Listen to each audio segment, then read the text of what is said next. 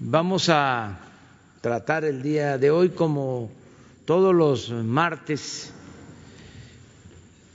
el tema de la salud, de cómo se va avanzando en el combate a la pandemia.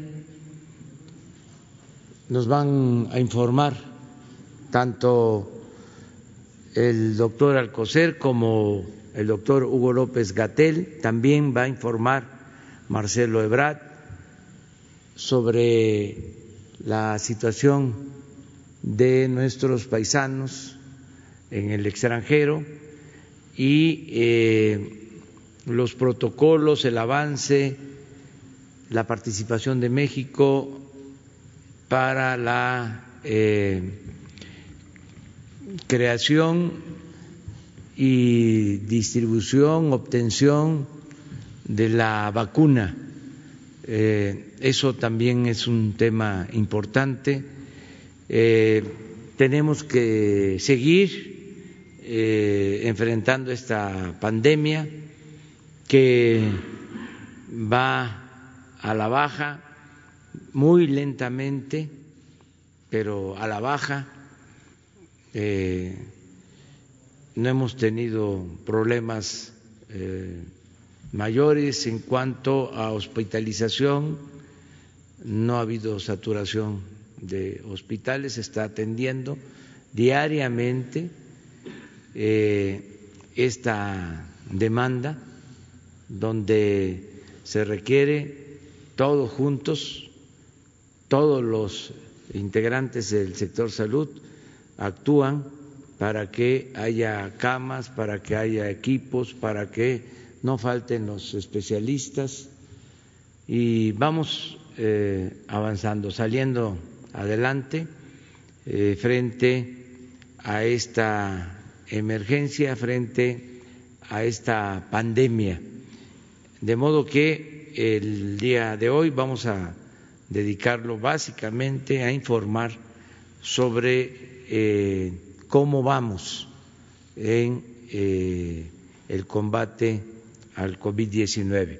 Tiene la palabra el doctor Jorge Alcocer. Muchas gracias, señor presidente. Muy buenos días. Es un gusto saludarlos. Como ustedes saben, y lo acaba de expresar en lo general el señor presidente, nuestra experiencia programada, progresiva y con metas calculadas nos han permitido salvar muchas vidas y no llegar a tomar decisiones de a quién sí y a quién no. Hoy tenemos un crecimiento promedio, que lo veremos adelante, diario del 1.2% en el número de casos nuevos. La epidemia sigue en nuestro país, pero contamos con el 54% de camas de hospitalización general disponibles y más del 60% de las equipadas con ventilador y personal calificado. Aprendimos que la epidemia en nuestro territorio no es homogénea. La geografía de nuestro país permitió la expresión en tiempos muy diferentes. Sin embargo, al cabo de 144 días del registro del primer mexicano infectado por el SARS-CoV-2, hemos atendido además situaciones críticas de acción urgente de rebrotes en varios estados. Para hoy, en el Día del Pulso de la Salud, tendremos la actualización del informe técnico del COVID-19 en voz del doctor Hugo López-Gatell. Y además, el canciller Ebrard nos hará favor de plantear un camino muy rápido, un camino que a veces se siente atropellado por la necesidad de contar con una vacuna. ¿Cuál es el camino ese? El acceso en nuestro país de contar con algo que defina y que cuando menos inmunice a la población en contra del SARS-CoV-2, así como nos hablará del seguimiento no olvidado al COVID de mexicanos residentes en Estados Unidos. Doctor Hugo López-Gatell, por favor.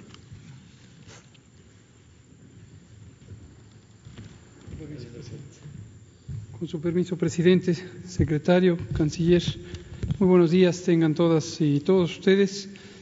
Vamos a comentar un poco el informe técnico hasta el corte más reciente, que fue el que presentamos ayer por la tarde, y acostumbramos aquí en martes del Pulso de la Salud destacar algunos de los elementos que nos interesa identificar para conocimiento de la población respecto a los números y a las tendencias y a las gráficas. Vamos a presentar la primera. Esto es para recordar que el proceso de nueva normalidad empezó cuando finalizó la Jornada Nacional de Sana Distancia, pero una vez más recordamos que eso en ningún momento ha significado que termina la epidemia y por lo tanto que terminan las acciones de prevención y control. No han terminado, no pueden terminar, nos faltan todavía varias semanas, de hecho algunos meses, para que tengamos en la mayoría de los estados y posteriormente en todos un control adecuado. En este momento tenemos ya 6 estados que tienen una tendencia sostenida a la baja y algunos que están llegando al punto de reducción muy significativa de la velocidad de aumento, pero también hay otros que siguen teniendo su crecimiento primario, su curva epidémica de inicio, y unos más que tuvieron rebrotes. Estos los hemos ido comentando de manera detallada en las sesiones informativas de las tardes, que ya llevamos 143 de estas, y nos interesa que la población vaya viendo qué es la situación que se enfrenta, cuál es la situación que enfrenta en su lugar de residencia. Y recordar también que cuando terminó la Jornada Nacional de Sana Distancia y a partir del 1 de junio empezó este nuevo proceso denominado Nueva Normalidad, en preparación a ello se establecieron distintos lineamientos que tienen que ver con la seguridad sanitaria. En particular hay un lineamiento general de seguridad sanitaria en el campo de trabajo dirigido para el espacio del sector privado, y que por instrucción del presidente establecimos un grupo técnico con la confluencia de la Secretaría de Salud, la Secretaría de Economía, la Secretaría del Trabajo y el Instituto Mexicano del Seguro Social, que a través de su Dirección de Prestaciones Médicas y Sociales ha organizado el mecanismo de monitoreo del cumplimiento del protocolo de seguridad sanitaria en el trabajo y posteriormente de vigilar, como lo hace siempre, las incapacidades laborales que se relacionan con el síndrome clínico de COVID. Y esto ha sido sumamente importante porque permite identificar que las empresas privadas de cualquier tamaño, grandes, medianas, pequeñas, que cotizan al Seguro Social, uno, hayan implantado en tiempo y forma los protocolos de seguridad sanitaria. Implantar no es nada más tener un documento escrito, es que existan los cambios que deben materializarse en el espacio de trabajo para proteger a las trabajadoras y los trabajadores. Y segundo, monitorea que a través de estas incapacidades laborales no se vaya a detectar empresa por empresa brotes. Y se ha constatado que en algunas ha existido brotes. Y esto es importante, lo recuerdo a la población y también a todos los propietarios y propietarias de empresas grandes, medianas, pequeñas, que esta supervisión se hace también de manera indirecta a través de la salud de las trabajadoras y los trabajadores. Y esto es para también recordarle a la población que uno de los componentes fundamentales de las medidas de mitigación que diseñó el gobierno mexicano están orientados a la corresponsabilidad, donde los espacios de trabajo son quienes se deben responsabilizar de tener las condiciones apropiadas para que las trabajadoras y los trabajadores disminuyan su riesgo de contagios. Es decir, no es una responsabilidad del trabajador, de la trabajadora. Además, el trabajador y la trabajadora como personas se les recomienda, igual que a toda la ciudadanía, independientemente de su condición de empleo, atender las medidas de prevención, pero hay una responsabilidad específica en los campos de trabajo. Era un recordatorio. Vamos a pasar a los datos de hoy, con el corte de ayer por la tarde, y aquí vemos en esta gráfica que hemos estado presentando periódicamente desde la semana pasada, el resumen semanal, semana por semana, de la epidemia. Empieza en la semana 10, porque es la semana donde inició la epidemia en México, y se proyecta hasta la semana 28. En este momento estamos viviendo la semana 30 del año, la semana 30. ¿Por qué cortamos en semana 28? Porque en todos los sistemas de vigilancia epidemiológica del mundo existe una etapa de aproximadamente 2 semanas, las más recientes, en donde el flujo de información, incluidas las confirmaciones de datos por laboratorio, no se han integrado por completo, porque la fuente que emite los datos, que son más de 36,000 unidades de salud de todo el Sistema Nacional de Salud, pues tienen un tiempo de procesamiento. Y si mantuviéramos esas 2 semanas, las más recientes, nos daría una falsa impresión de que ahí se acaba la epidemia. Todas las curvas epidémicas terminan en ese descenso. Entonces, hasta la semana 28, esa es la tendencia, y lo que se puede ver es que tenemos 349,396 casos confirmados, pero también 79,112 que están en condición de sospechosos. A estos sospechosos les multiplicamos por el porcentaje de positividad, es decir, cuánta es la proporción de personas que sabemos que por semana y por estado van a resultar positivas, y con esto se hace una estimación. Vamos a ver la siguiente. Aquí está la estimación, y entonces aquí lo que tenemos es en tiempo real, independientemente del proceso de confirmación, tenemos en tiempo real la epidemia. Y si consideramos este porcentaje de casos que resultarán positivos, 387,267 casos estimados hasta la semana 28, hasta el corte de la semana 28. Ahora, un dato que es muy importante y que debe ser seguido de manera periódica, nosotros lo hacemos, pero lo ponemos a la consideración de la población para que visualice estas señales de las que hablamos repetidamente de que la epidemia se está haciendo más lenta. Una muy importante es el porcentaje de casos registrados que tuvieron el inicio de sus síntomas en los últimos 14 días. Hemos comentado muchas veces que, aunque esa afición de los medios de información y que llevan a la narrativa pública a ello, contar los casos acumulados desde el primer caso, en términos técnicos es una información que da una señal equívoca sobre la epidemia, porque en general 80%, 8 de cada 10 personas que han tenido COVID ya se recuperaron. No hay duda que desafortunadamente algunas personas han fallecido, 39,485 hasta el momento. Pero quien no tuvo un desenlace fatal, quien no está en este momento hospitalizado, ya se recuperó.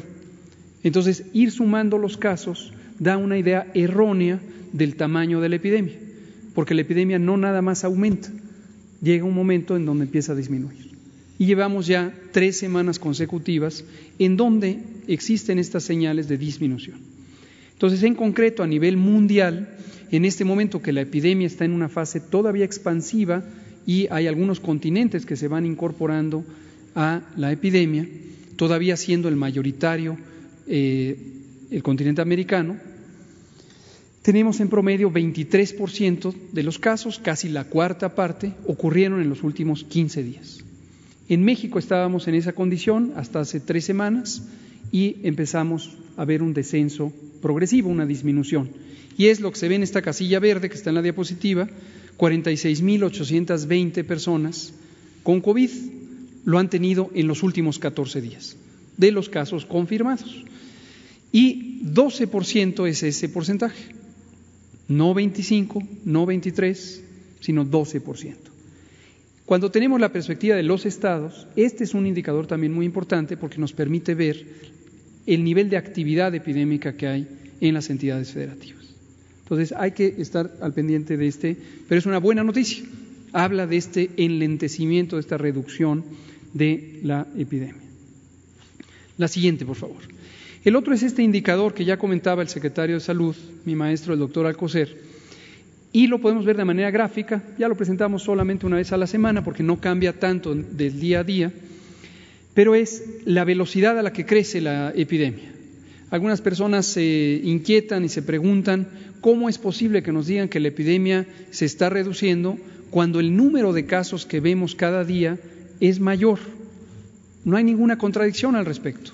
Efectivamente, los casos de ayer eran menos que los que habrá hoy, todavía. Pero el porcentaje de cambio de un día para otro es menor. Y esto es la velocidad a la que crece la epidemia. Desde luego, como la epidemia ha ido creciendo, representa un número cada vez mayor de casos. Pero el porcentaje de cambio lo que nos habla es de esa velocidad de cambio, de esa aceleración de la epidemia. Y lo que vemos en la gráfica es que cuando inició la epidemia, en el lado izquierdo de la gráfica, teníamos 26% de cambio de un día para otro, en promedio. Y luego se fue reduciendo y en abril bajó a cerca de el 12%, en mayo estuvo alrededor de 10 u 8%, en junio estuvo alrededor de 6 a 7%, en julio de 5 a 6% y finalmente en este momento, a casi terminar julio, estamos viendo que estamos a 1.2%. Llegará el momento en que tengamos 0% de crecimiento de la epidemia. ¿Esto quiere decir que se acaba la epidemia? No, no. Lo que quiere decir es que ya no hay más casos hoy que ayer. Y a partir de ese punto, los casos del día presente empezarán a ser menores que los casos nuevos del día anterior. Y entonces este número lo empezamos a ver en forma negativa. -1, -2, -3, -4. Y ahora sí es la reducción en términos numéricos de la epidemia. La siguiente diapositiva nos muestra la misma idea, ya no la explicaré en detalle, pero para la mortalidad, para el número de muertes. Y lo que vemos es esta reducción, en este momento está creciendo a 1.3% y luego irá llegando a 0. Les recuerdo también dos cosas que es importante que siempre tengamos en mente para que no nos confunda la desinformación. Lo primero es, la vigilancia epidemiológica no pretende contar todos y cada uno de los casos. No se pretende eso. Nunca ha sido intención, ni en México ni en ningún otro país del mundo. Ningún sistema de vigilancia epidemiológica pretende contar exhaustivamente todos y cada uno de los casos. El tamaño real de la epidemia, en términos del número de casos, es muchísimo más grande de lo que cualquier sistema de vigilancia epidemiológica del mundo documenta. ¿Cuánto más? Varía de acuerdo a la estrategia de vigilancia epidemiológica, pero el tamaño real es mucho mayor. Y eso, en sentido estricto, una vez que las personas se han recuperado, esa parte solamente es una noticia positiva, porque para que las epidemias de enfermedades infecciosas cesen, se necesita tener una cantidad suficiente de personas que tuvieron la infección, que desarrollaron una respuesta inmune, no necesariamente por anticuerpos, y que ya no se pueden contagiar, por lo menos en un periodo razonable, para que no haya reemergencia. Y ese porcentaje, aquí lo hemos explicado un par de veces, tiene que ser cercano, para este virus, cercano al 65% de la población. Entonces estamos hablando de millones de personas. Esa es una parte positiva. Entre más personas se hayan infectado sin tener una condición grave, finalmente contribuirán o contribuiremos a reducir la epidemia. La parte que no es positiva definitivamente, pero la decimos con igual claridad, es que desafortunadamente hay personas que fallecen. Y en ese sentido también la vigilancia no pretende hacer una cuenta exhaustiva de todos los casos. Para eso existen las estadísticas vitales, que tienen otro procedimiento. Y hay una autoridad nacional que es el INEGI, órgano constitucional autónomo que se encarga de las estadísticas vitales, es la fuente oficial de estas estadísticas vitales.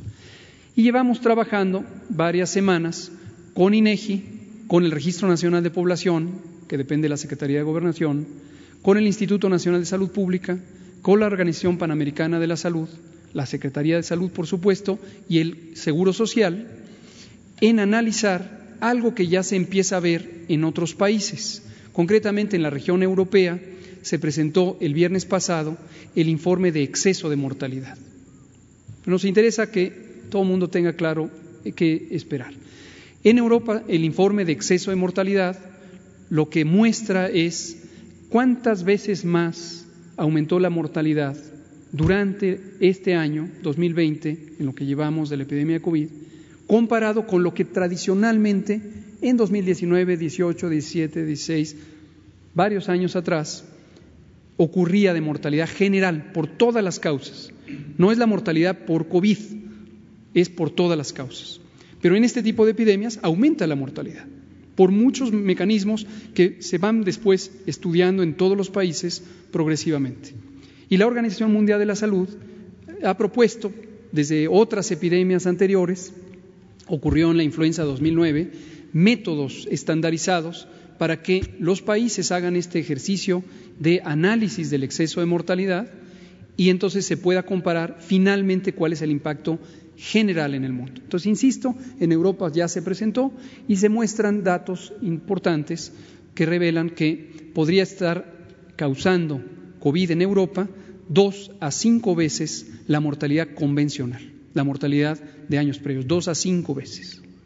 En México estamos haciendo este análisis, como lo anunciamos hace más de 5 semanas, y estamos usando los métodos estandarizados y muy probablemente pronto vamos a tener resultados ya que comentar con México. Bueno, vamos a terminar con la ocupación hospitalaria. En la ocupación hospitalaria, como ya decía el doctor Alcocer, tenemos ya 30.106 camas. Noten ustedes que se han ido incrementando.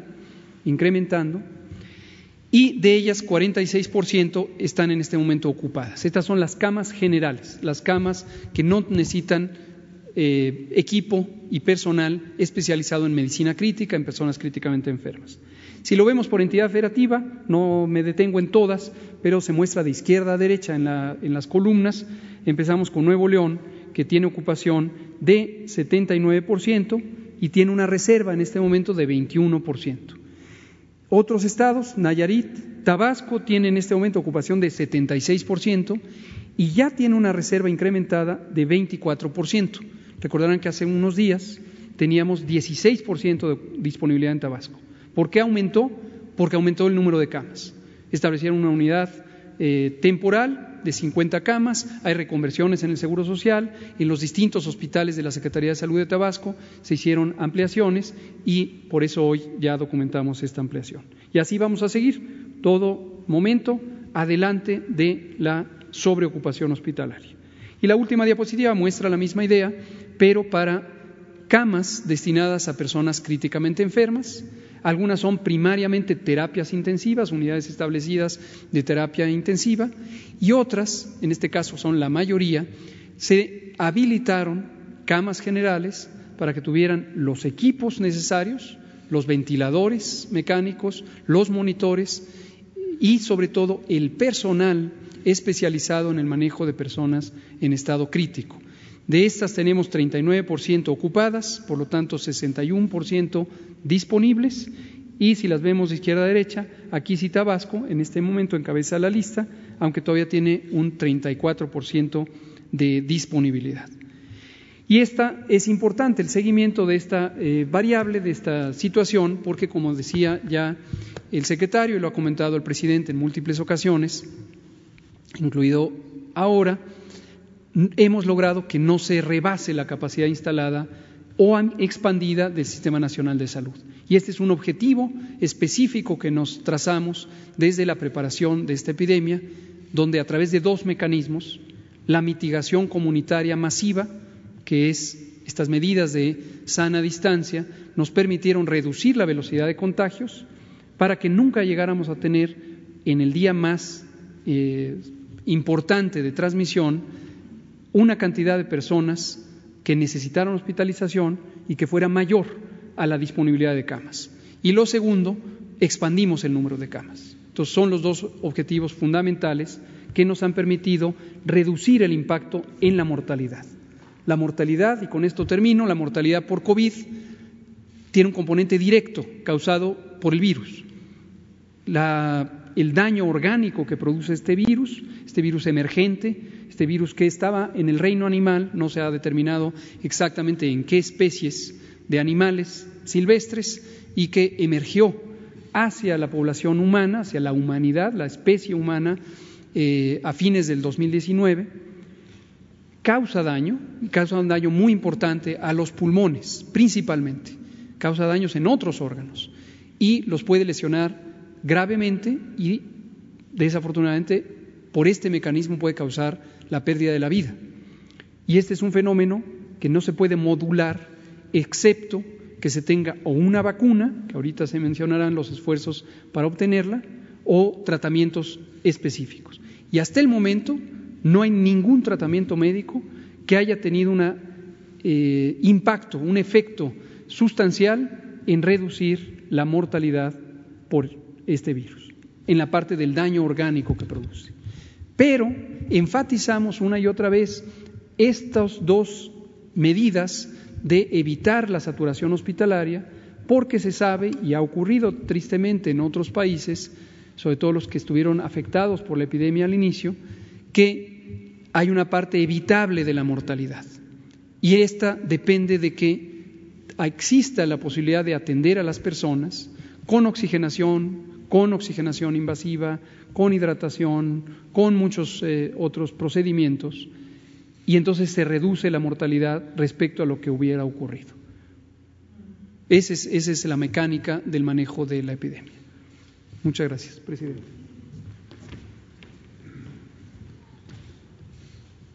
Su permiso, señor presidente. Muy buenos días.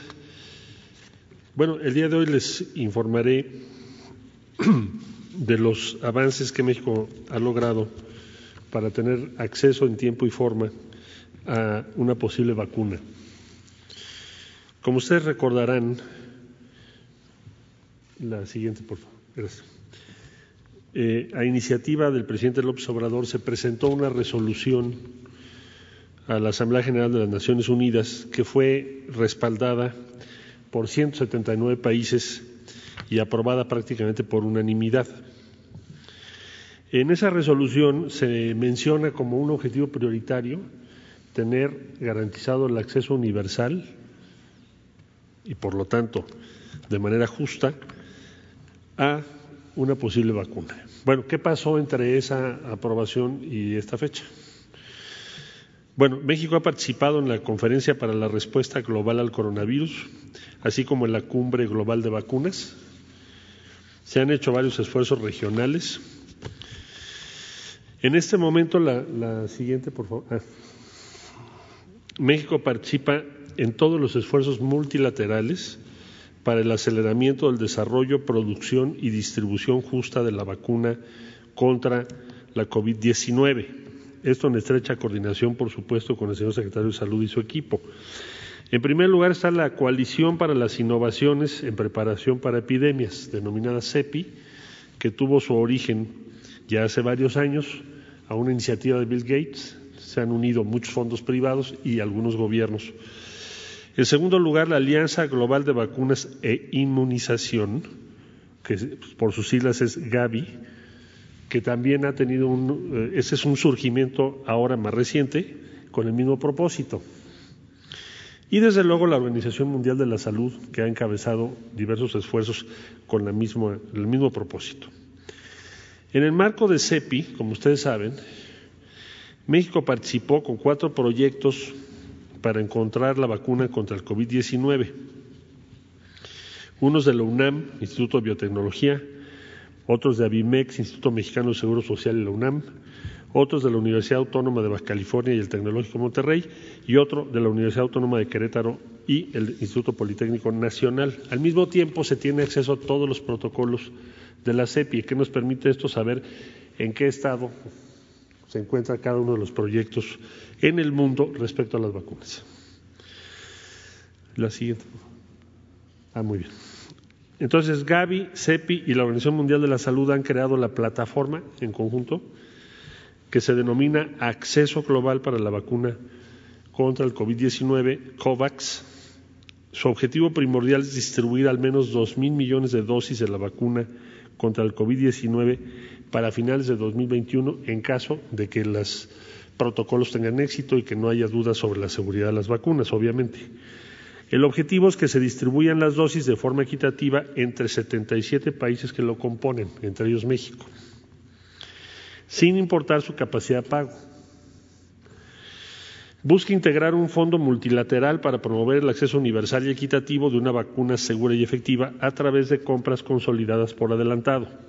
Bueno, en este momento estamos entrando en la fase en la que ya habrá que tomar decisiones porque los protocolos y los resultados de ellos apuntan a que sí se podría contar con alguna vacuna este año. Entonces, bueno, ya me dijo el doctor Alcocer y tiene razón de que hay que ya tomar algunas determinaciones en las próximas semanas.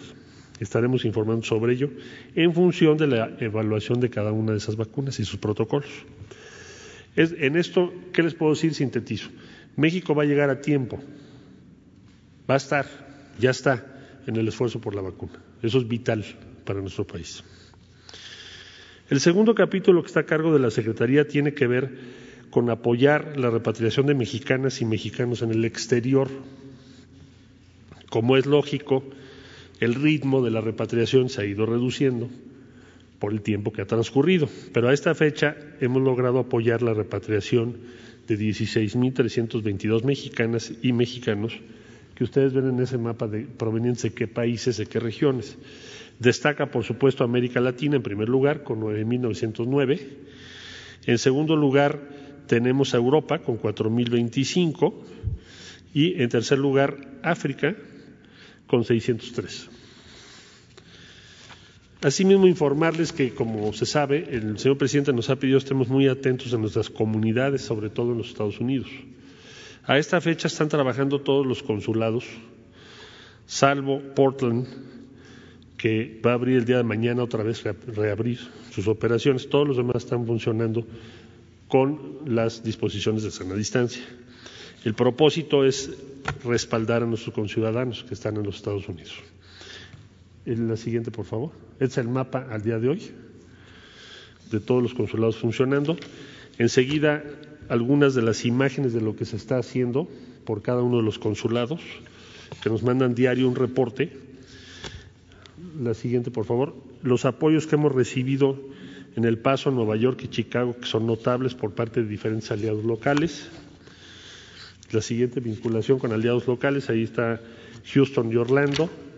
La siguiente es la ventanilla de la salud que trabajamos junto con la Secretaría de Salud. Es un programa previo a esta pandemia, pero ha sido muy útil. A esta fecha, pues ya casi vamos a llegar a 2 millones de beneficiarios o de personas que nos han llamado, que han establecido contacto. Y de esa directamente hay un monitoreo solicitado por estas personas de 398,000 mexicanas y mexicanos en los Estados Unidos. Hay finalmente pruebas gratuitas ya en este momento en Houston y además en Chicago, Yuma y Orlando. Y esto va a seguir creciendo. Pruebas de COVID-19. Ese sería el reporte al día de hoy, señor presidente. Muchas gracias. Bueno, pues esta es la información. Después.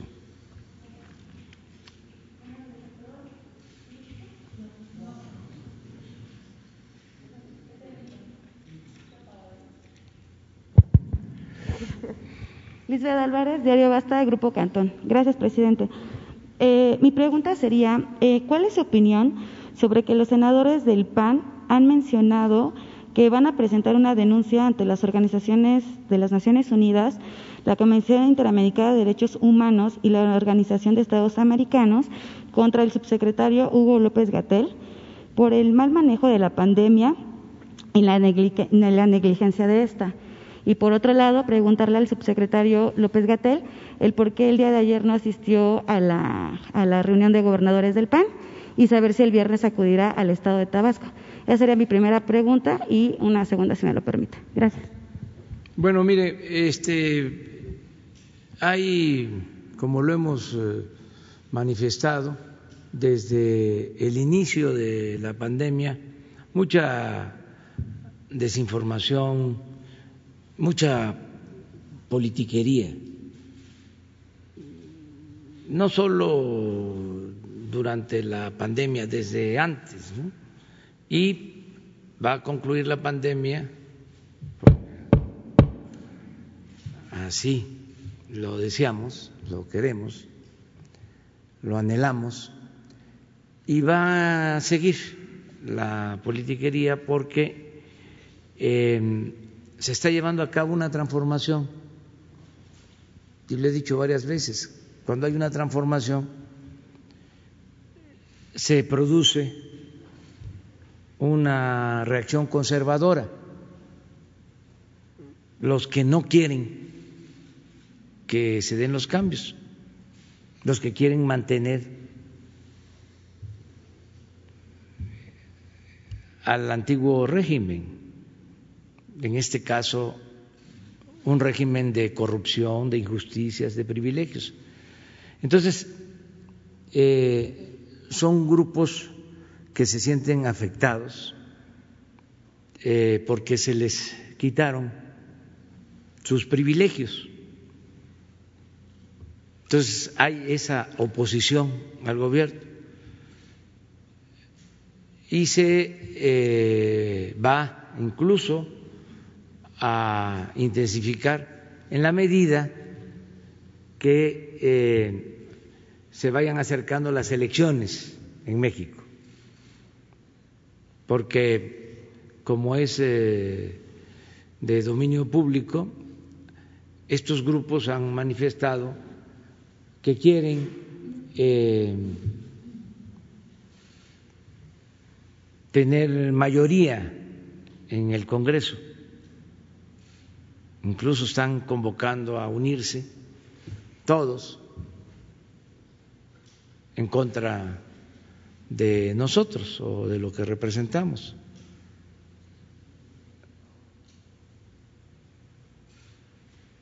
Por eso estas acusaciones que van a la ONU, que van a la OEA, que van a la Organización Mundial de la Salud, a todos los organismos internacionales, hacer acusaciones, pero no es más que politiquería. Antes se le llamaba coloquialmente grilla. Entonces hay que tener también paciencia, no tomar en cuenta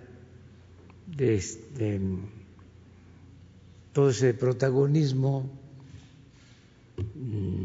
sin fundamento, irresponsable, porque se están queriendo montar en una tragedia. Es lo que hace la prensa amarillista, que quisiera que hubiesen más muertos en México que en ninguna parte del mundo. Lo que hace el Reforma, de que sin tomar en cuenta a la población de los países nos compara y nos pone como entre los países con más fallecimientos. Es muy triste y lamentable compararnos, ¿no?, cuando se trata de fallecidos, pero ellos lo hacen.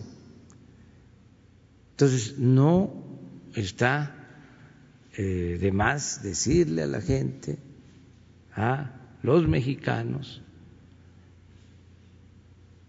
que aunque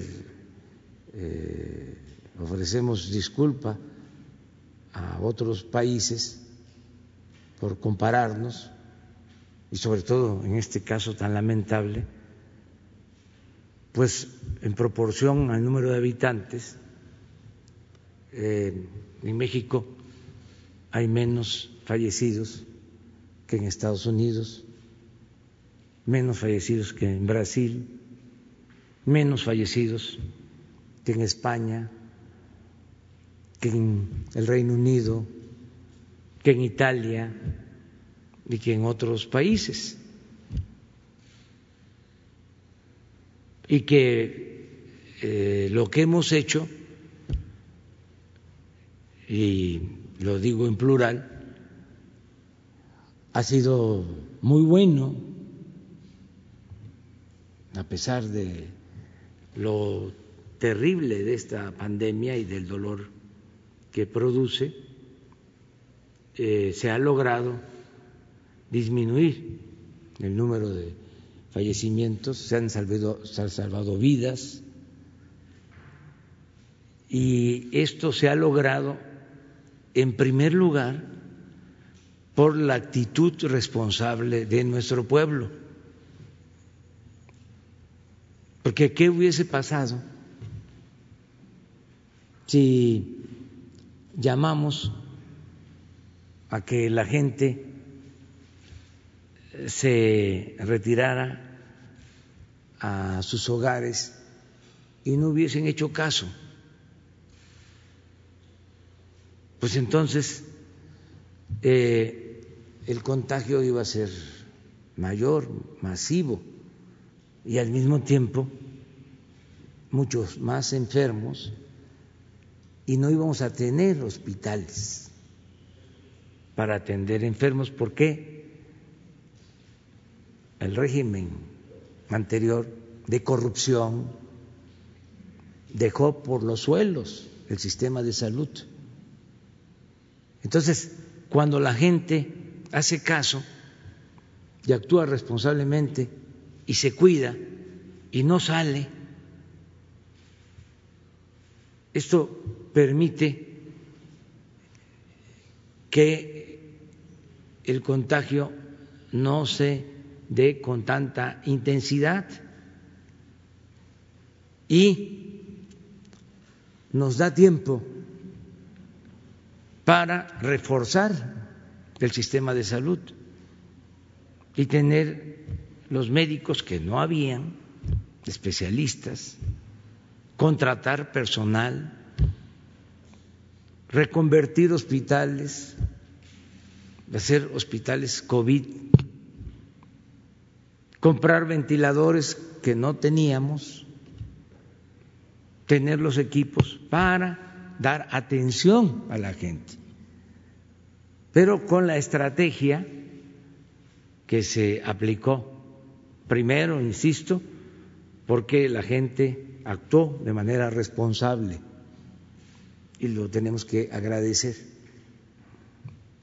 Fue ejemplar el comportamiento del pueblo de México. Esto nos ayudó mucho, porque aquí hay un agravante, que ya va a llegar el momento de analizarlo. Nos afectó más el COVID porque se padecen en México de enfermedades crónicas, más que en otros países. Ahora que fui a Washington en la plática con el presidente Trump, que me preguntaba sobre cómo estamos enfrentando el problema de la pandemia, le dije, es difícil para nosotros, estamos saliendo adelante por el apoyo del pueblo y porque nos dio tiempo para atender a todos los enfermos. No nos pasó como en otros lugares, en otros países, en donde había que esperar camas, y incluso hay quejas de que se seleccionaba al paciente que se podía atender de acuerdo a la edad, una situación muy lamentable. Entonces, eso lo evitamos en el país. Aquí, antes de terminar de contarles sobre esta plática con el presidente Trump, abro un paréntesis para decir que toda esta estrategia ha funcionado porque se decidió hacerle caso a los especialistas, al doctor Alcocer, y uno de ellos muy importante, el doctor Hugo López-Gatell, que nos ha ayudado mucho con un equipo de expertos. Por eso hemos salido adelante. Cierro el paréntesis y le decía al presidente Trump en la plática, ¿saben que desgraciadamente los dos países que representamos padecemos de enfermedades crónicas? Le decía yo, el primer lugar en el mundo, le dije con todo respeto, en obesidad, Estados Unidos. El segundo lugar en el mundo en obesidad, México. Entonces, el que con esas enfermedades, padecimientos crónicos, estemos saliendo adelante, no es poca cosa, porque un porcentaje elevado de fallecimientos desgraciadamente tienen que ver con enfermos, hipertensos, con diabetes, con enfermedades renales, con obesidad. Nos tenemos que preparar. Bueno, ¿y por qué tenemos esos niveles de enfermedades crónicas tan elevados? Porque era el reino del neoliberalismo, era crecer como fuera, sin importar la salud de la gente, sin importar nada, hacer dinero, sin importar la salud del pueblo. Eso lo vamos a atender, ya no va a ser lo mismo. Vamos a regresar, como se ha dicho, a una nueva normalidad, una nueva realidad. Vamos a atender esas causas que nunca se atendieron. Yo estoy esperando que los que apoyaban el modelo neoliberal de corrupción, de injusticias, de privilegios, ofrezcan una disculpa pública, que con honestidad digan los intelectuales que apuntalaron este régimen corrupto, que digan, nos equivocamos, hicimos mal en apoyar este régimen despiadado de protección a minorías, rapaces, y de desamparo a la mayoría del pueblo de México. En una de esas, en un arranque de lucidez y de honestidad,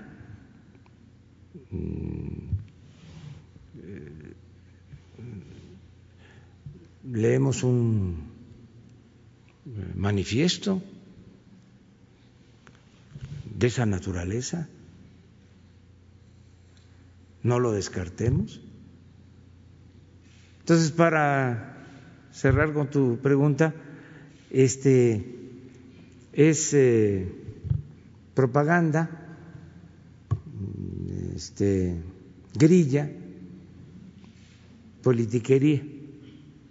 Bueno, si usted le permite saber el por qué el subsecretario Hugo López-Gatell no asistió ayer a la reunión de gobernadores del PAN y si el viernes irá a Tabasco. Sí. Por favor.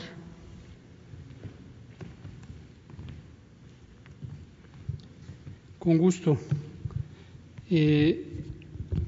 Las expresiones públicas sobre esta cancelación también están sobredimensionadas. Creo que se relacionan con lo que ya explicó con detalle el presidente. No hay nada inusual. Los gobernadores de este grupo del Partido Acción Nacional han estado trabajando en sí mismos como un grupo un poco aparte de los demás gobiernos estatales en sus ámbitos de actividad política, siempre respetable, pero en la materia técnica pareciera como que fuera del consenso de la Conferencia Nacional de Gobernadores, que representa a los 32 mandatarias y mandatarios estatales, ellos tenían la intención de tener un trato específico por ellos autoidentificarse en un grupo de acuerdo a el partido en que militan. Sin embargo, tenemos un grupo de trabajo que convoca semanalmente, conjuntamente la Secretaría de Gobernación con la Secretaría de Salud, las personas titulares, la doctora Olga Sánchez Cordero, el doctor Alcocer, y en consenso con la Conferencia Nacional de Gobernadores. Esto lo hemos platicado aquí muchas veces, en la tarde también, y revisamos distintos temas de interés nacional. Originalmente era principalmente COVID, cuando empezamos a sesionar semanalmente, hace más de 8 semanas o 7 semanas, era COVID y uno de los elementos de especial interés era el semáforo de riesgo COVID. Ahora se han incorporado otros temas. La secretaria de Economía, Graciela Márquez Colín, está dando avances sobre el tema del TMEC y las implicaciones positivas, muy positivas, que tiene para nuestro país, y entonces se tratan distintos temas. La postura del Gobierno de México es un trato, desde luego, respetuoso, equilibrado e igualitario a las 32 entidades federativas, independientemente de quién es el mandatario o mandataria y cuál es el partido político que representa. Entonces, insisto, la semana pasada, que tuvimos en jueves esta conferencia, como la tenemos todas las semanas o casi todas las semanas, la CONAGO, a través de el titular de la Comisión de Salud, que es el gobernador Mauricio Vila de Yucatán, planteó que sería bueno tener una reunión más detallada sobre el tema del semáforo, básicamente para dar oportunidad a que las y los mandatarios estatales tengan los elementos técnicos de mayor detalle que les permitan un reconocimiento más claro de cuál es la metodología técnica y científica de este semáforo. Nos pareció excelente, pero en eso se interpuso esta solicitud de una reunión específica para los gobernadores de este grupo que se autoidentifican pues por su visión partidista, ¿no? No hay nada perdido. Efectivamente, ayer no se concretó la reunión, pero este miércoles vamos a retomar la conversación con CONAGO, este jueves vamos a tener la reunión con CONAGO y seguiremos nosotros en el tema de salud con un trato igualitario y además un enfoque técnico de la materia de salud. Muchas gracias. Presidente, y mi última pregunta, saber qué información tiene sobre la salud del maestro Zoe Robledo. Está bien, pues tuvo que salir de Chiapas, ya está en México, pero está bien de salud. Un accidente muy aparatoso, lamentable, perdió la vida una persona, y de parte de Zoe, que venía con otros acompañantes, también hubieron heridos, pero ya estuvo incluso hoy en la mañana en la reunión. Está mal de la muñeca, pero no está en mal estado de salud, y pues fue muy lamentable porque perdió la vida una persona en este accidente. También nuestro pésame, ¿sí?, a la familia de esta persona que perdió la vida. Presidente, como última pregunta, nada más saber su opinión sobre que se está proponiendo que el 1 de julio sea el día de la cuarta transformación. ¿Cómo? ¿Cuál es su opinión sobre que se está proponiendo que el 1 de julio sea como el día de la cuarta transformación? Pues no quiero opinar sobre eso, ¿no? Yo sí tengo parte del 1 de julio, tengo fijo o muy pendiente el día 1 de diciembre, que vamos a cumplir 2 años, y yo aseguré que para el 1 de diciembre ya van a estar sentadas las bases de la transformación de México, que ya voy a poder decir que se está consolidando la transformación. Creo que para el 1 de julio ya los cambios en el marco legal, los programas que se están implementando y sobre todo los hábitos que ya se están creando van a estar lo suficientemente consolidados. Cambios legales,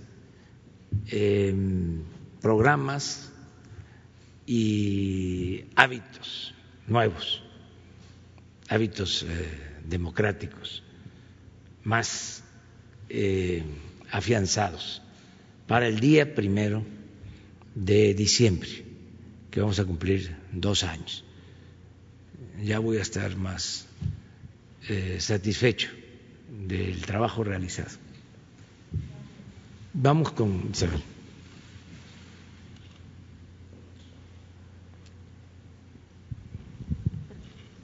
Gracias, buenos días a todos. Me gustaría preguntarle al secretario de Relaciones Exteriores, o mejor dicho, que fuera un poco más amplio en la cuestión de la vacuna. ¿Cuál es el elemento, el factor, si nos pudiera compartir 1 o 2, que lo llevan a señalar esta buena noticia, ¿no?, que posiblemente a finales de este año pudiera haber esta vacuna?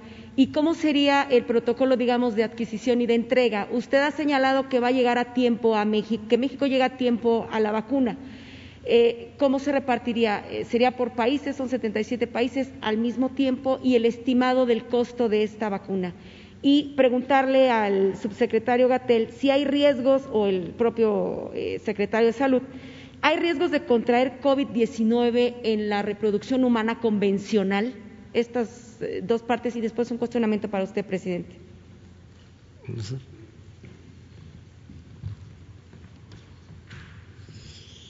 Bueno, el costo a estas alturas sería muy difícil estimarlo, eso no lo sabemos aún, sería muy pronto para decirlo.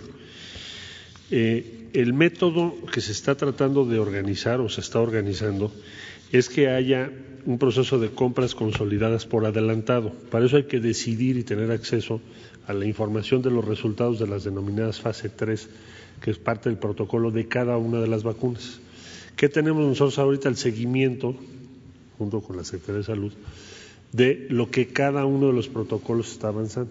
Entonces sabemos que hay varias vacunas, hay algunos que lo anuncian muy en términos, pues, de sus intereses de cada una de las empresas, pero también tenemos información de los gobiernos. Entonces sabemos que los resultados que se están obteniendo son, primero, más rápido de lo que habíamos previsto, por fortuna, y segundo, que ya hay datos que apuntan a que esos avances que hasta ahora conocemos puedan dar lugar a que se tenga una vacuna, pues probablemente sea el fin del año. Eso puede cambiar, pero al día de hoy es lo que conocemos. Por eso estamos participando en COVAX, además de las CEPI, Gavi, COVAX. COVAX es una iniciativa en la que estamos participando 77 países en este momento. El día de ayer tuvimos reunión para eso. Entonces, ¿qué es lo que compartimos? ¿Cuál es el avance de cada protocolo? Cada uno de los proyectos en curso pues son de diferentes tipos de empresas. Los gobiernos están participando de diferente manera, pero la esencia, ¿cuál es? Que estemos, y esa es la instrucción que nos dio el presidente, en esa mesa estamos, tengamos la información a tiempo y que la Secretaría de Salud pueda tomar la decisión de cuál de las vacunas, en su caso, será la elegida para que en México se pueda aplicar.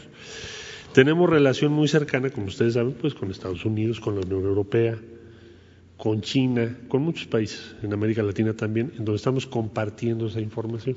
Entonces lo vamos a estar informando permanentemente. Lo importante es estar ahí, estar a tiempo, tener la información y tomar las decisiones correctas. Ya la naturaleza misma de cada decisión es una decisión técnica. Ya le corresponderá a la Secretaría de Salud decir, en este protocolo vamos a estar interesados, en este no.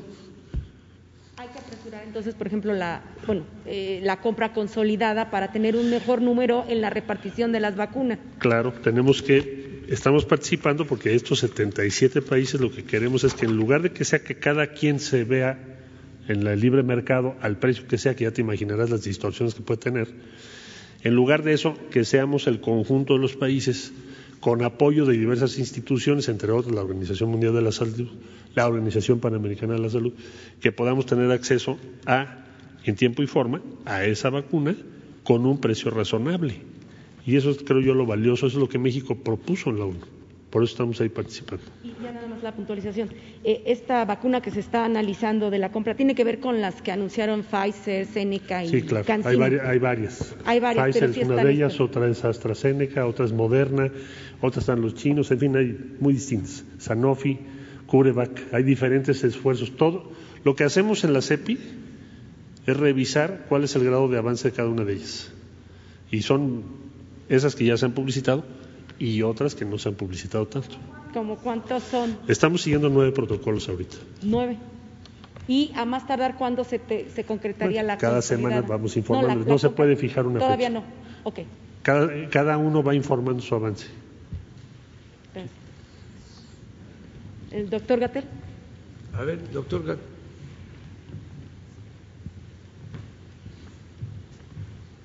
Muchas gracias. Su pregunta era sobre si en la reproducción humana se puede transmitir. Convencional hay riesgo de transmitir el COVID. Exacto. Es importante. Esta pregunta fue abordada al inicio de esta epidemia, cuando se detectaron los primeros casos en China. La experiencia durante la epidemia en China dio información muy valiosa y una de las prioridades fue identificar el mecanismo o los mecanismos de transmisión. Se buscaron en distintos estudios con distinta intensidad otras vías convencionales de transmisión por secreciones respiratorias. Se verificó que es el mecanismo de transmisión. Se buscó si se podía transmitir por agua y alimentos y se descartó. Si podía haber animales que fueran reservorios y que transmitieran, se descartó. Si hubiera vectores, insectos como mosquitos, y no se encontró evidencia de ello. Si se transmitiera por sangre y no hay una evidencia sustancial de que este sea un mecanismo de transmisión relevante, y por relaciones sexuales, y no se encontró hasta el momento evidencia sustantiva. Desde luego, en la reproducción humana, pues también hay un fenómeno de acercamiento físico, y si una de las dos personas en la pareja tiene durante los primeros días, 14 días, vamos a poner en general, del inicio de los síntomas, o incluso los 2 días antes del inicio de los síntomas, en donde ya se puede tener la capacidad de infectar, que se llama el periodo presintomático, pues si hay besos, abrazos, cercanía, se puede transmitir, pero es por la vía respiratoria, no por la vía sexual. En el portal del Centro Nacional para la Prevención y Control del VIH/SIDA y otras infecciones de transmisión sexual, mejor conocido como CENSIDA, y que es www.censida.gov.mx, hay una sección específica sobre la sexualidad y COVID, y hay varios documentos de consulta en donde la doctora Alexa de la Torre, la directora general, y su equipo han puesto a disposición la evidencia científica más reciente sobre el tema. Gracias. Presidente, dos cuestiones. Saber si ya platicó con el ingeniero Javier Jiménez Espriu, deja la secretaría, no la deja, esto por un lado, si ya tuvo la reunión con él. Y por el otro me gustaría también platicarle un tema que ha ventilado Excelsior, Grupo Imagen, estos últimos días, que tiene que ver con el aeropuerto de Santa Lucía, en donde hay una persona, un hombre, que dice ser dueño de 128 hectáreas de San Miguel Xaltocan. Hay un juicio en seguimiento, la Sedatu dice que si en todo caso esta persona acredita que es dueño original de estas 128 hectáreas, pues ellos no van a pagar, sino que va a pagar la Sedena. Yo le pregunto, ¿ustedes como gobierno estarían en la posibilidad de llegar a un acuerdo extrajudicial para entregar en tiempo y forma este aeropuerto, o van a esperar a que se desahogue todo el juicio? Mire, no tenemos ningún problema. La verdad es que se tenía bastante superficie disponible en Santa Lucía. Por eso era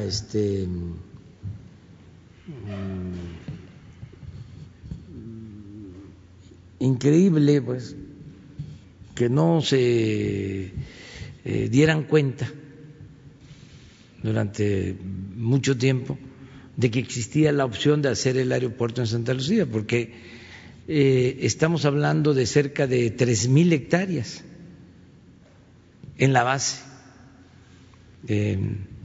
aérea de Santa Lucía. Para que tengan una idea, el actual aeropuerto de la Ciudad de México tiene 650 hectáreas y en Santa Lucía casi 3,000 hectáreas. Por eso no hay problema para poder construir las pistas y hacer todas las obras necesarias. Además, se adquirieron como 1,500 hectáreas adicionales. O sea, hay superficie suficiente en Santa Lucía. Si existe este caso, ya se ha dicho tanto por Sedatu como por la Secretaría de la Defensa que se tiene que pagar la tierra a esta persona una vez que acredite que tiene las escrituras o los documentos de propiedad, pero no hay ningún problema, no hay nada que impida seguir avanzando. Vamos muy bien. Un día de estos vamos a presentar el informe. Algunos pensaban que no íbamos a cumplir con el compromiso, que no íbamos a poder terminar a tiempo, pero todo indica que vamos a inaugurar este nuevo aeropuerto el 21 de marzo del 2022 y es un aeropuerto moderno, de lo mejor del mundo. Lo que se está haciendo es una gran obra, no para. Los ingenieros militares están actuando de manera profesional, responsable. Es un ejemplo, porque además nos vamos a ahorrar solo en construcción del aeropuerto 225,000 millones de pesos, porque el aeropuerto de Texcoco estaba estimado en 300,000 millones y el de Santa Lucía va a costar 75,000 millones. Entonces, es un ejemplo de cómo, si se maneja el presupuesto con honradez, rinde y se hace más con menos. Es un símbolo, independientemente de otros factores, solo el costo de la obra. Entonces vamos adelante y estamos en la mejor disposición de atender esta petición, esta demanda del propietario. ¿Lo han buscado personalmente para llegar a un acuerdo? No tengo información precisa, pero creo que sí. Y si no lo han buscado, se le va a buscar. ¿Le pediría que acudiera con usted, por ejemplo? Yo creo que… ¿O con Sedena? Más al ingeniero Vallejo, al general Vallejo, el encargado de la obra, que lo busque de mi parte. Porque no seguramente esperar. Se va a enterar que claro. Estamos tratando este tema. Claro. Jiménez Espriu. Que no hace falta hacer oficios ya. Aquí ya de manera directa. Pueden llegar a una. Hablé ayer con el ingeniero Javier Jiménez Espriu y quedamos en reunirnos el jueves, de modo que pasado mañana, jueves, yo les informo. ¿Usted quiere que se quede en la Secretaría Jiménez Espriu? Estamos platicando y en unos días más vamos a decidir. Pero sí está de por medio la renuncia. Estamos platicando, vamos a esperarnos. ¿Van a platicar sobre la renuncia? ¿O sobre qué van a platicar? Desesperemos. Bueno, ¿sobre qué van a platicar? ¿Sobre qué va a platicar con Jiménez Espriu? Pues todo lo que tiene que ver con la Secretaría. Muchas ¿Sobre Santa cosas. Lucía, por ejemplo? O sea, ¿usted le dice que se quede o que tome su decisión? Estamos platicando. Estamos platicando. Él es un agente de bien, un hombre íntegro, al que yo respeto mucho, y estamos conversando. Lo hicimos ayer y vamos a volver a reunirnos el jueves, de modo que ya en poco tiempo se sabrá. Además, ustedes tienen muchas notas, hay tantas cosas. Bueno, ahora tantas notas. Gracias. ¿Cómo es que se dice? ¿Y dónde está la nota? Y sí, la nota es la nota.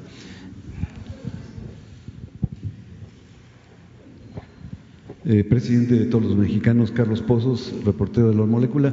Usted nos había dejado una tarea que consiguiéramos los nombres de los 95 senadores que votaron a favor de la reforma energética. No le voy a dar los 95, pero sí los principales.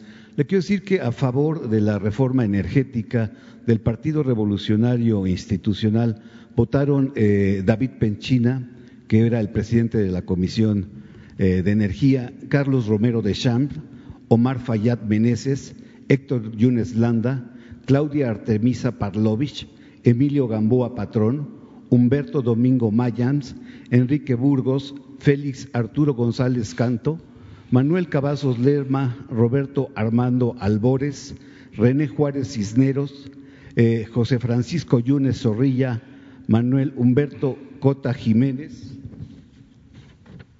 Eso es por parte del PRI. Por parte de Acción Nacional, Luisa María Calderón Hinojosa, Salvador Vega Casillas, Ernesto Cordero Arroyo, Juan Carlos Romero Hicks, Francisco García Cabeza de Vaca, Francisco Domínguez Servín, Roberto Gil Suart y Javier Lozano Alarcón.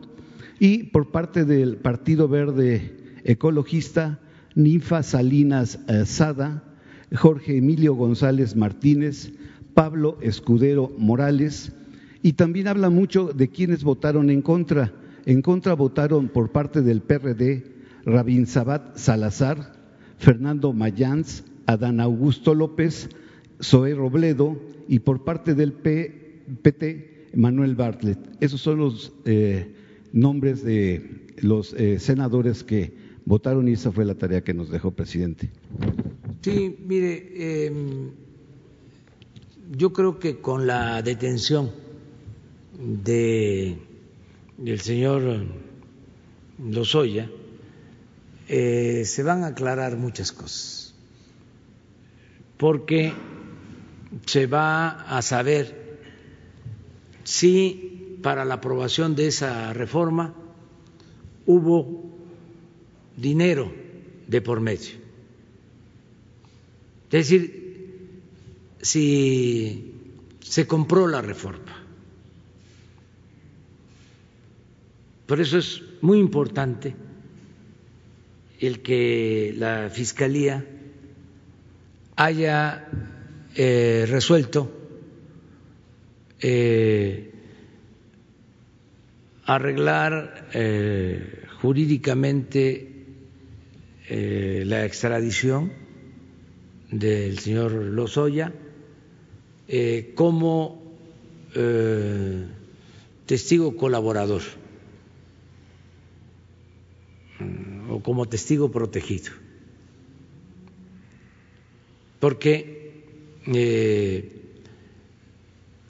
esa información que pueda proporcionar va a ayudar mucho en el propósito de limpiar de corrupción a México,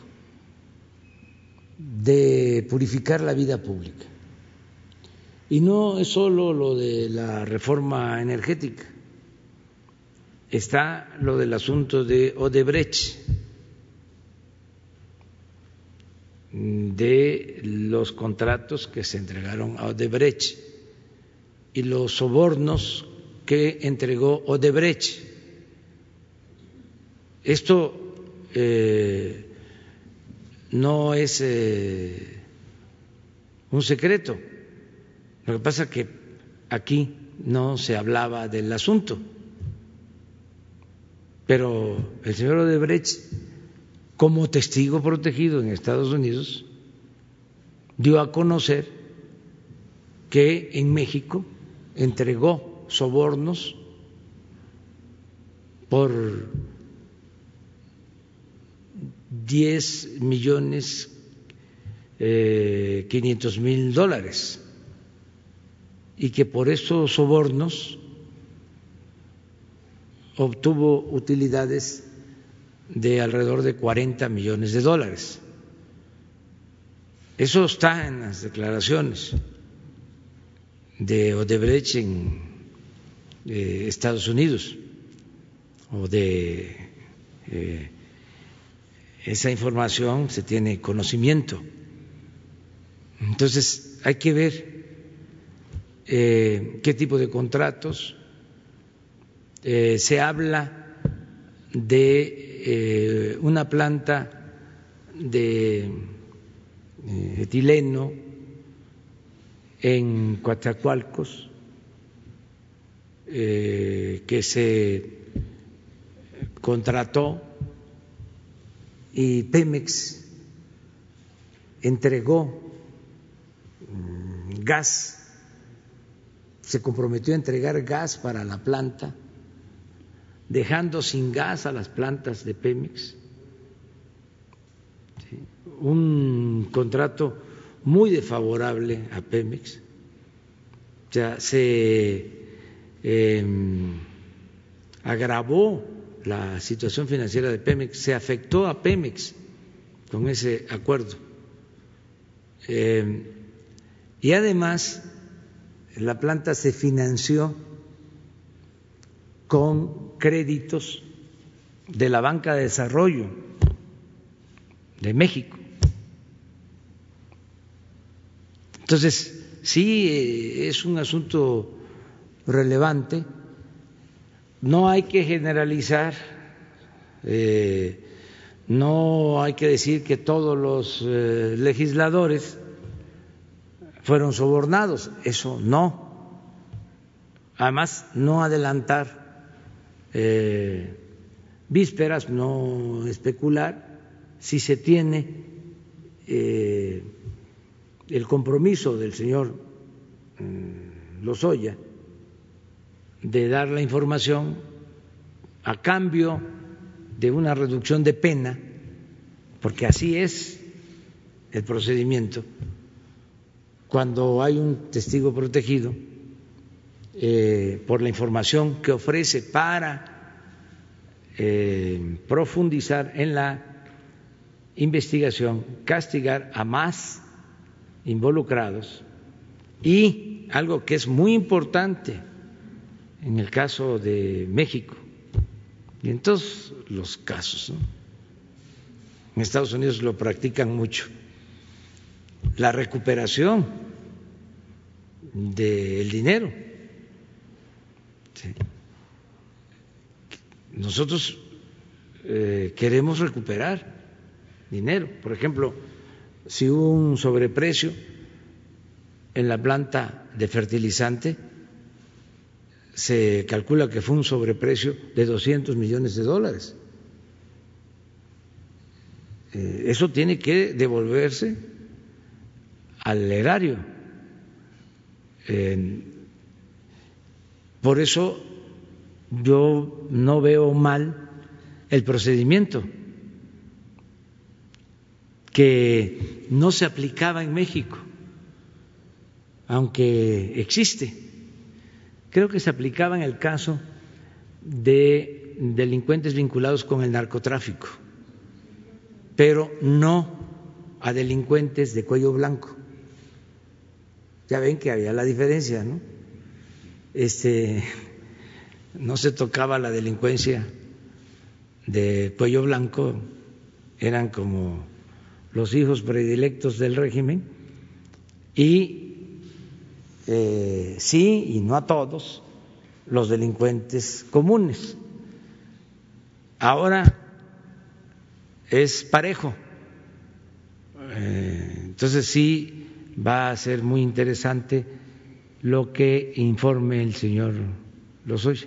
Mi primera pregunta, señor presidente, ¿qué va a pasar con el círculo de Emilio Lozoya? Le hablo de los nombres de Froilán García Galicia, de Víctor Díaz Solís, de Alejandro Martínez Ibájar, de Miguel Tame, de Leonardo Cornejo, de Carlos Roa Rodríguez y de Rodrigo Arteaga Santoyo. El señor Lozoya pues no actuaba solo, necesitaba de estas personas que al parecer pues ya también están en investigación. ¿Qué va a pasar con ellos? Y con esto, presidente, la refinería Dos Bocas se va a ver afectada, le digo, porque también el director de PTI, el ingeniero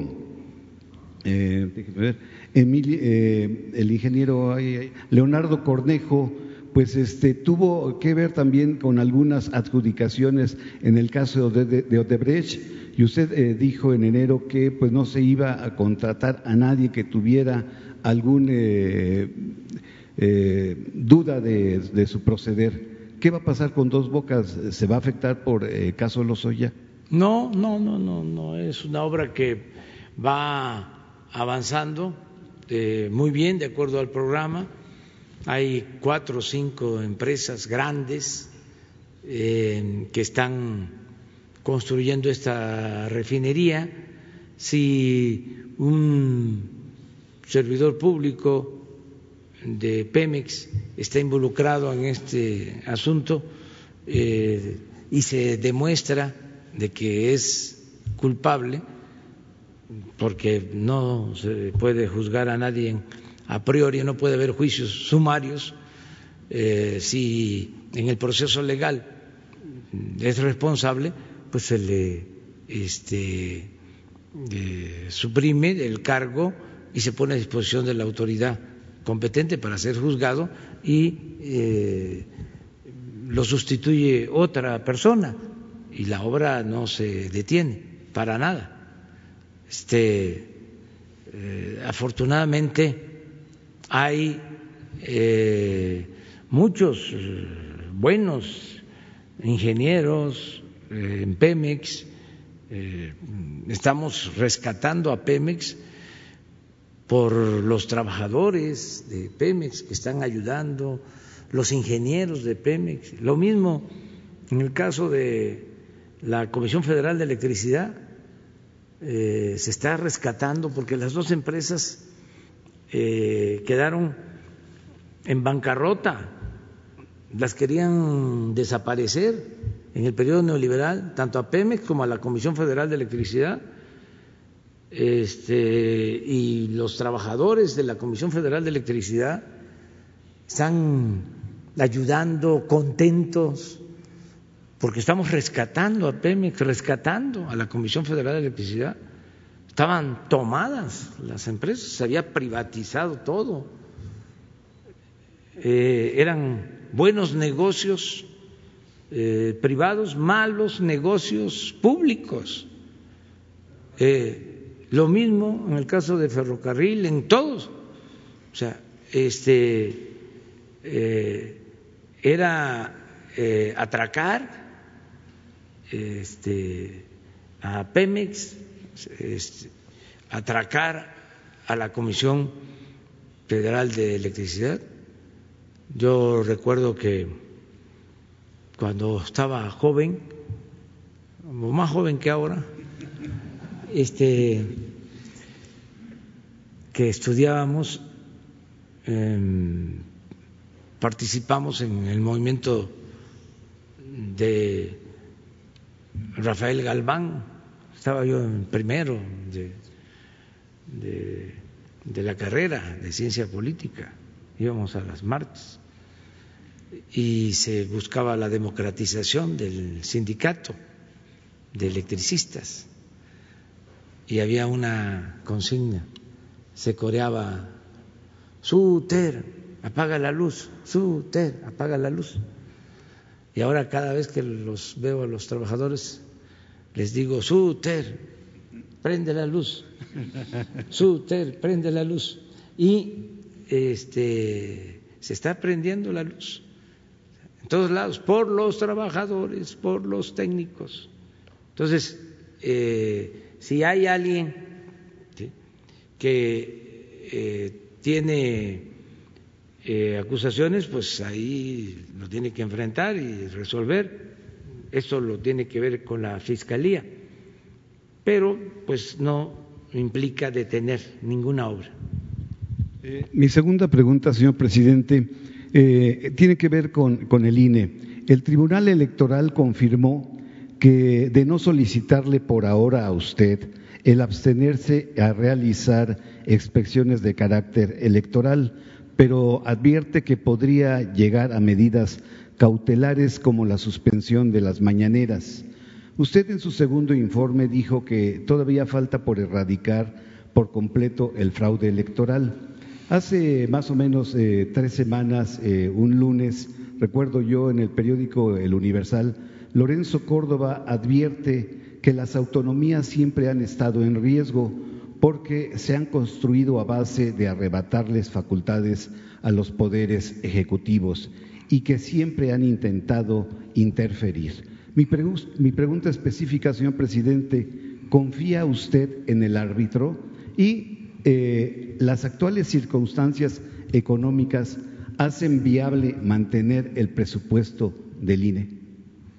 Bueno, es un asunto ya se ha tratado muchas veces. A mí lo que me importa, y es un deber, el que las elecciones sean limpias y sean libres y que haya democracia en México, que se acaben los fraudes electorales.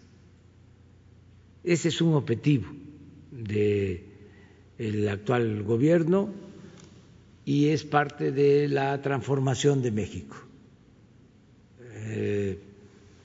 Decir nunca más un fraude electoral, porque no se nos debe olvidar, a lo mejor los jóvenes o más jóvenes que nosotros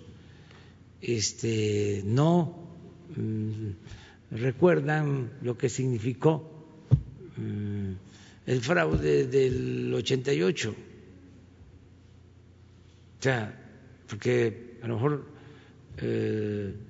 pues sí, algunos no habían nacido, los jóvenes, ¿no?, que nacieron después del 88, que ahora pues tienen menos de 30 años, o sea, alrededor de 30 años, sí, pero hubo un fraude, ¿sí?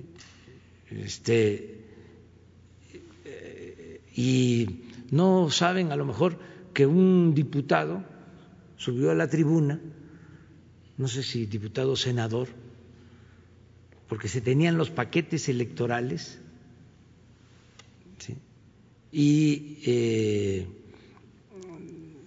la oposición, no solo el Movimiento Democrático encabezado por el ingeniero Cárdenas, sino también en aquel entonces Maquío, doña Rosario, Ibarra, pedían que se abrieran los paquetes electorales. Y este diputado o senador, ya no recuerdo qué era, subió a la tribuna de un partido supuestamente opositor, porque todo era una farsa, un partido palero, pues. A lo mejor los jóvenes no saben por qué se les llamaba partido palero, pero todo esto es interesante, no olvidar.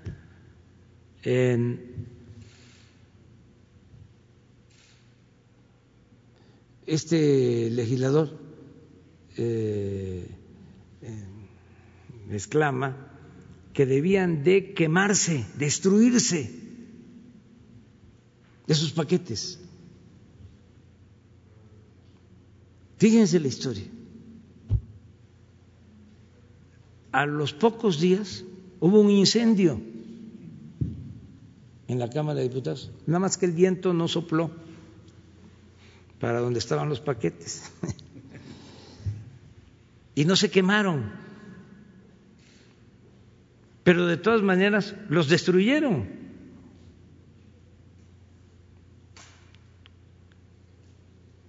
Cuando la elección del 2006, lo mismo, hubo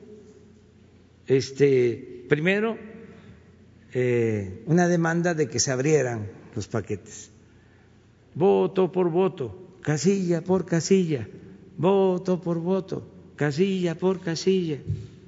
Pues no. Y luego un medio de comunicación pidió que se conservaran para el análisis, para el estudio. No, se destruyeron. Se destruyó toda la papelería electoral. Entonces, ¿cómo olvidarnos de eso?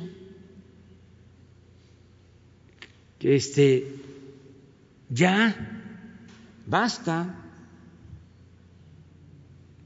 A mí lo que me sorprende es de que todos estos personajes defiendan ese régimen antidemocrático y quieran regresar a eso.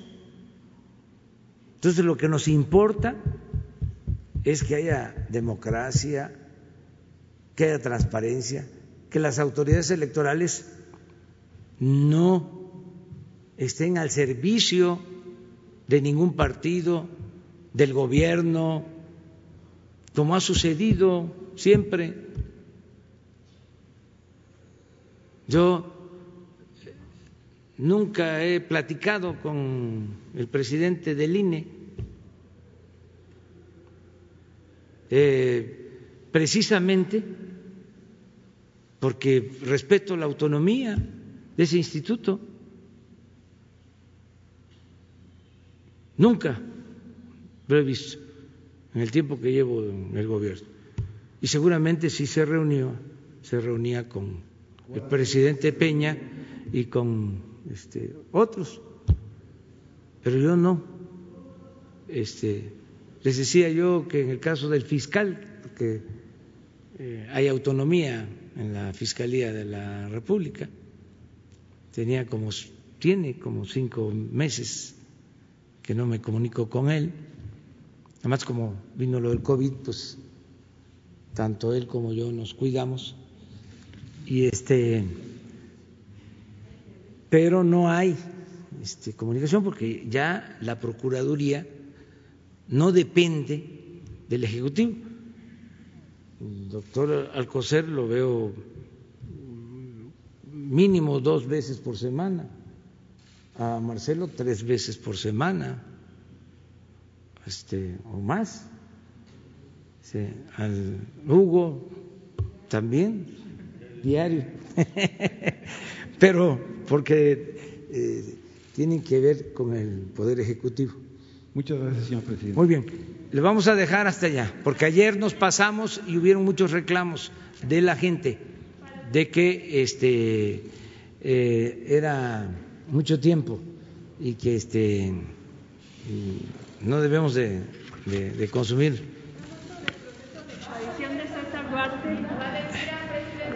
Sí, vamos a hacer gira, vamos a estar en Oaxaca. La reunión de seguridad y la conferencia nacional va a ser en Oaxaca el viernes, porque voy a aprovechar también para visitar obras. Voy hacia el istmo y voy a la costa de Oaxaca, me regreso hasta el domingo, o sea que nos vamos el jueves por la tarde-noche y regresamos el domingo. Vamos a hacer un recorrido por Oaxaca, sobre todo vamos a el istmo de Tehuantepec y a la costa, a Huatulco, vamos a Puerto Escondido, vamos a ver cómo va el avance de la construcción de 2 carreteras que son muy importantes, la de Oaxaca al istmo y la de Oaxaca a Puerto Escondido, que son 2 carreteras que se iniciaron hace más de 10 años y no se terminan, y nosotros la vamos a concluir. Se está trabajando en las 2 carreteras que van a ayudar mucho en la comunicación de Oaxaca, aparte de que estamos trabajando como en 120 frentes para caminos de concreto a municipios de Oaxaca, pero estas son carreteras, les llaman supercarreteras, casi autopistas. Vamos a supervisar y vamos a inaugurar una primera etapa del puerto de Salina Cruz, de la rehabilitación que se está haciendo en el puerto, y vamos a ver ya el avance que se tiene en la construcción del ferrocarril, de las vías para el ferrocarril del istmo. O sea, tenemos bastante trabajo por allá. Vamos a salir por Puerto Escondido. O sea, sí, vamos a Oaxaca, de Oaxaca a Ixtepec, Tehuantepec, Salinas, Huatulco y Puerto Escondido, el Istmo, bueno, Oaxaca, Valle Central, el Istmo y la costa. Es probable que sea por avión a Oaxaca y de regreso también de Puerto Escondido. Y voy después al norte, tengo pendiente ya una gira necesito ir, voy a Nayarit, sí, voy a Sinaloa y voy a ir a Cajeme, y voy a Baja Sur también, voy a Los Cabos, después de esta, ya.